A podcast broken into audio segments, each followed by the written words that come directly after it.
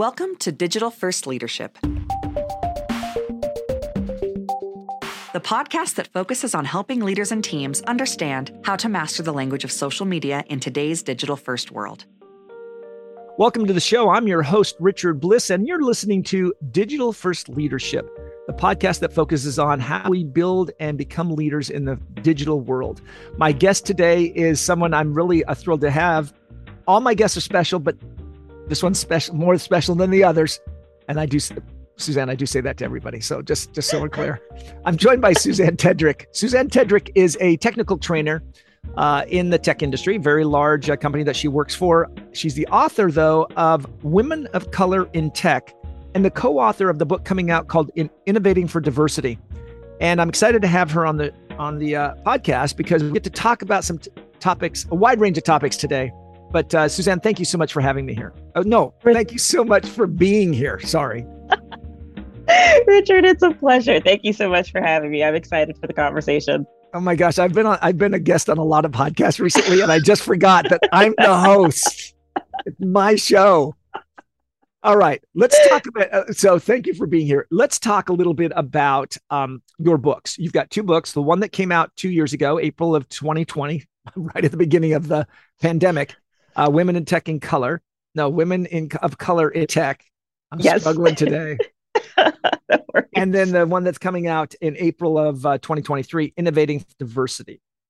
So, talk to us about women of color in tech because I'm fascinated by this topic. Having, I'm here in Silicon Valley, I work with a lot of tech companies, and I've had the opportunity of working with a lot of women in tech, some of them pioneers in the industry. And so, I'm fascinated on your take what the book was about and how important it was you feel in today's world.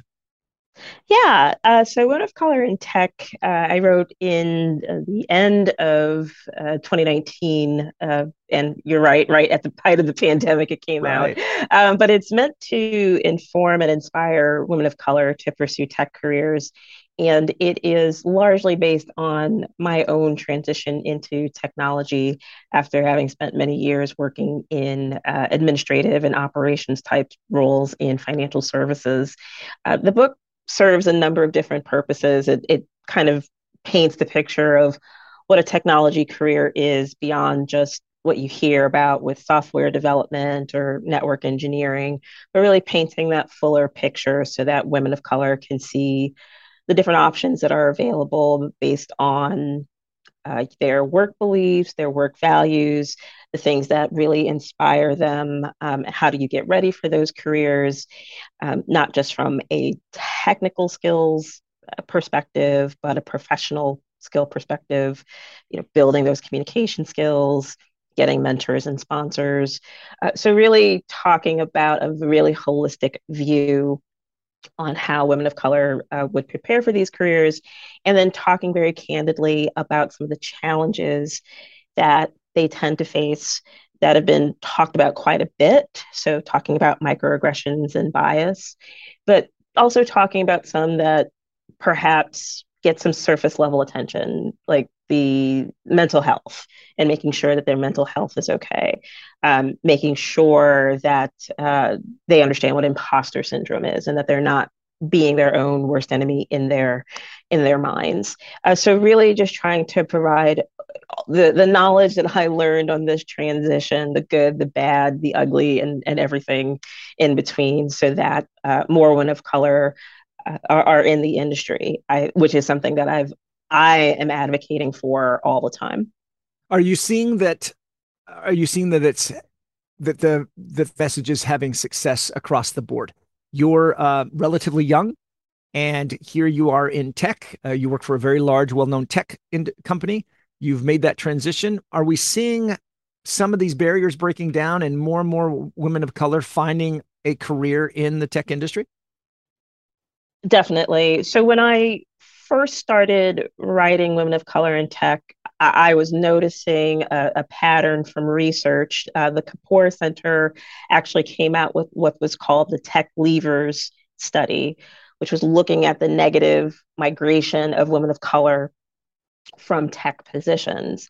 And I'm happy to say in the last couple of years, that's changed. We're starting to see more women of color, not just in uh, positions within tech companies. That's not yeah. the same as a tech position. Absolutely. So, you know, there is there is a distinction between the two so that they have uh, you know autonomy over their career, there's growth and what have you versus I happen to be a person that works at a tech company in a non-tech role. Those are two very different things.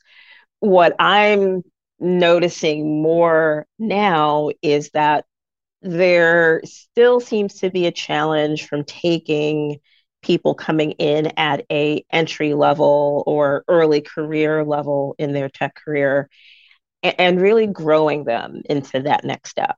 So what you know what does it look like to be a, a leader in in their particular profession? What does it what does growth mean for their position? And the, the research is kind of pointing to that while yes we're doing a great job of bringing women of color and people of color into technology jobs we're kind of doing them a disservice in that we're not talking about well how do we sustain their careers? How do we grow them to whatever they're going to be in our organizations? So i think that's the part that we're we're kind of missing now. Yeah i have to agree because as i'm listening to you and i'm trying to think that why in the world would a young woman want to pursue a career in an industry that traditionally is so dominated by one set, what would inspire them to actually take the steps to fight that uphill battle? Because it's going to be an up. I mean, even so, as you're saying, it's still a, there's still a battle. But what would what would possibly would inspire them to do that? Why don't they just like, you know what? I don't need that. I'm to go do something else. I mean, I was a history major, and people are like, "Why did you major in history?" Because it was easy. I mean, I'll be open because it was it wasn't necessarily, but, but I got to ask you, why why in the world should a young woman even think about this career when she when she's looking at such daunting challenges to step into it, da- challenges that that other um, pe- peers would not experience because of their gender or because of their race? Yeah, it's a fair question, and it's a question I ask myself a, a lot you know when i when i think when i think when i think about especially when i see certain statistics and i and i see certain things happen i'm like why? Why on earth would i i keep advocating and always being this cheerleader for coming into the tech industry? Uh, so money aside compensation aside it's one of the few industries where there's lots of opportunity and the barriers for entry are not as significant as perhaps some other male dominated fields. You can enter into the tech industry without necessarily having a four year degree.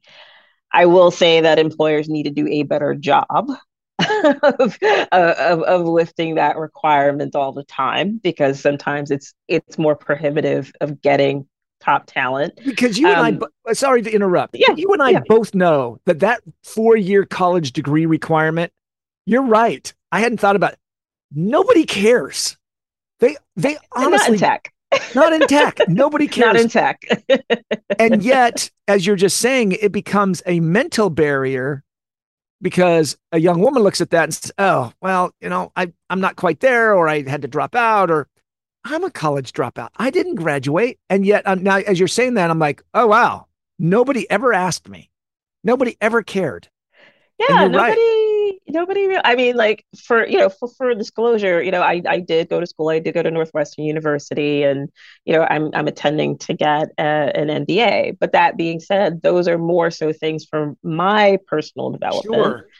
versus i need it to advance in my career because that's not always true that's not always true you know it's like do you have the skill do you have the demonstrable skill to do your job, you know, which is what tech mostly cares about. Do you have the skills to do your job?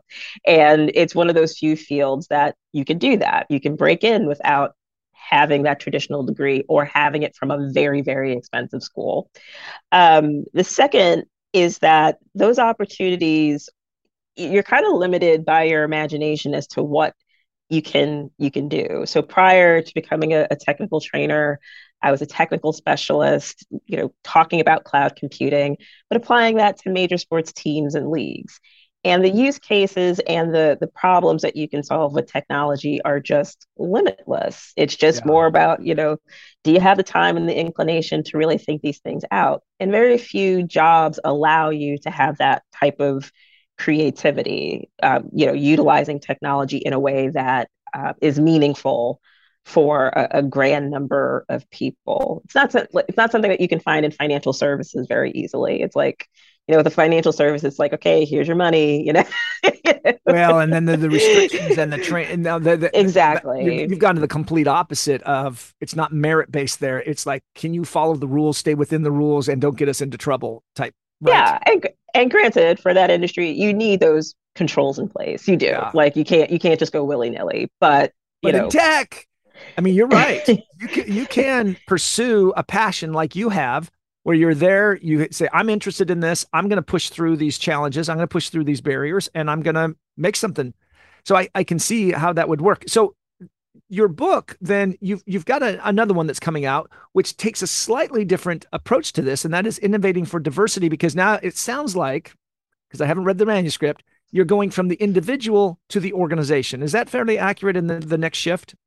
That is, that's fairly accurate. Uh, I, I noticed that in the in the time that I wrote Women of Color in Tech and, and having conversations with readers and leaders in different parts of organizations, I realized that for all the good that I can do in mentoring people and teaching people skills and and what have you, uh, there still needs to be change that happens at the the organizational level and especially with top leadership when it comes to diversity, equity, and inclusion.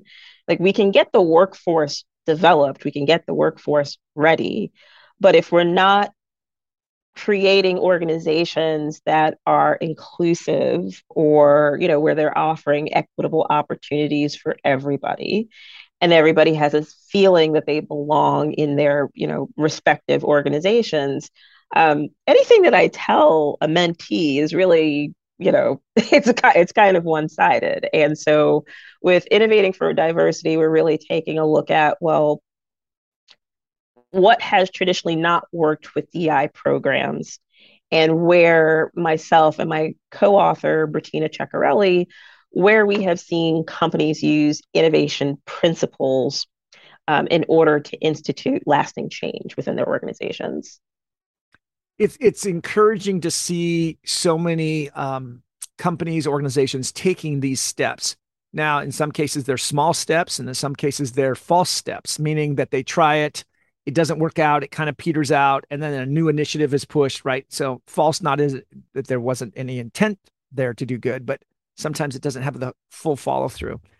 Uh, and again, I'll come back to the question, kind of the same question. Do you see mm-hmm. hope? Uh, are, are organizations making these changes to the point where we're seeing that progress happen? Is the book a positive look? Here's some companies that are doing it, or man, we have so much further to go, or is it a blend of both? It's a blend of both. I mean, we we can't we can't talk about you know all all of the successes and you know right. like the, the the good feelings and everything without being candid about what isn't working. Uh, for example, using DI more as a, a marketing push for talent versus this is part of our culture or leaving DI strictly to a siloed monolithic department versus embedding it in everything that you do.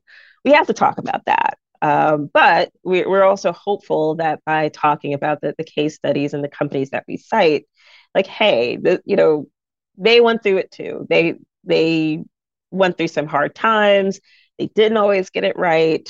There were some missteps um, and and better ifs, but they're doing it. They're committing to the process of getting better and realizing that it's for their benefit as an organization to, to invest this time and energy into. So hopefully it's serving as a as a, a symbol of hope for other organizations that are like, really stymied about this is just too much and i'm worried i'm going to get it wrong uh, i'm not going to have the the impact that i want um, really it's just to give more of a, of a guiding light you know towards those companies that it is possible As a parting piece of advice, what advice would you give then to an organization and to an individual within that organization, how they can affect this change?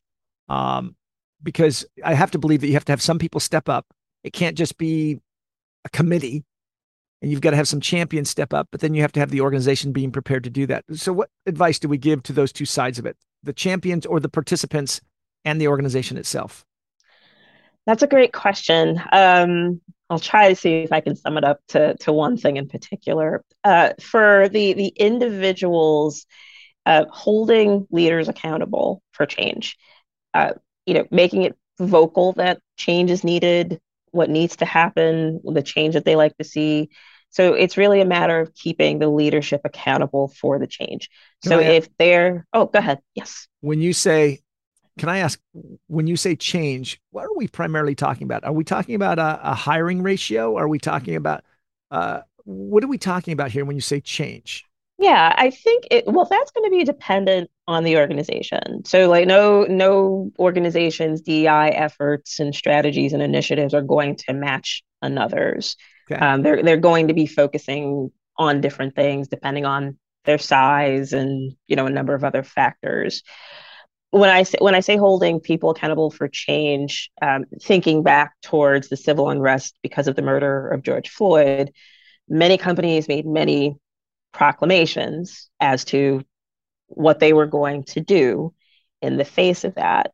So when your leadership is saying we are going to commit X dollars or we are going to commit, you know, towards these initiatives, it's imperative that the rest of the organization hold our leaders accountable to the messages that they're putting out there.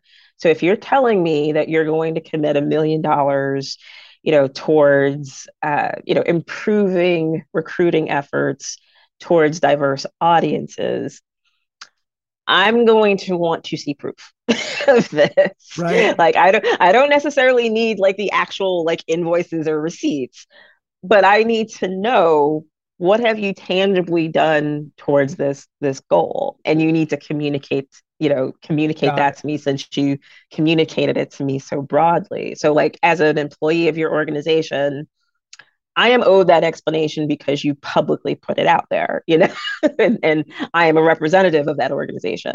Well, I, I like what you've said because you've done a good job of summing it up. And that is the organization needs to take stands, publicly announce it, say this is what we're going to do. The individuals need to hold the organization, step up and make sure that it's just not words.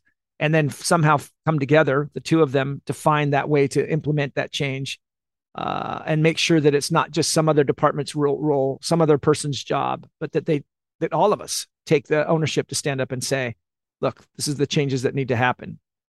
Absolutely, yeah. Everyone's got to take ownership when it comes to to DEI. It's not it's not just the chief diversity officer.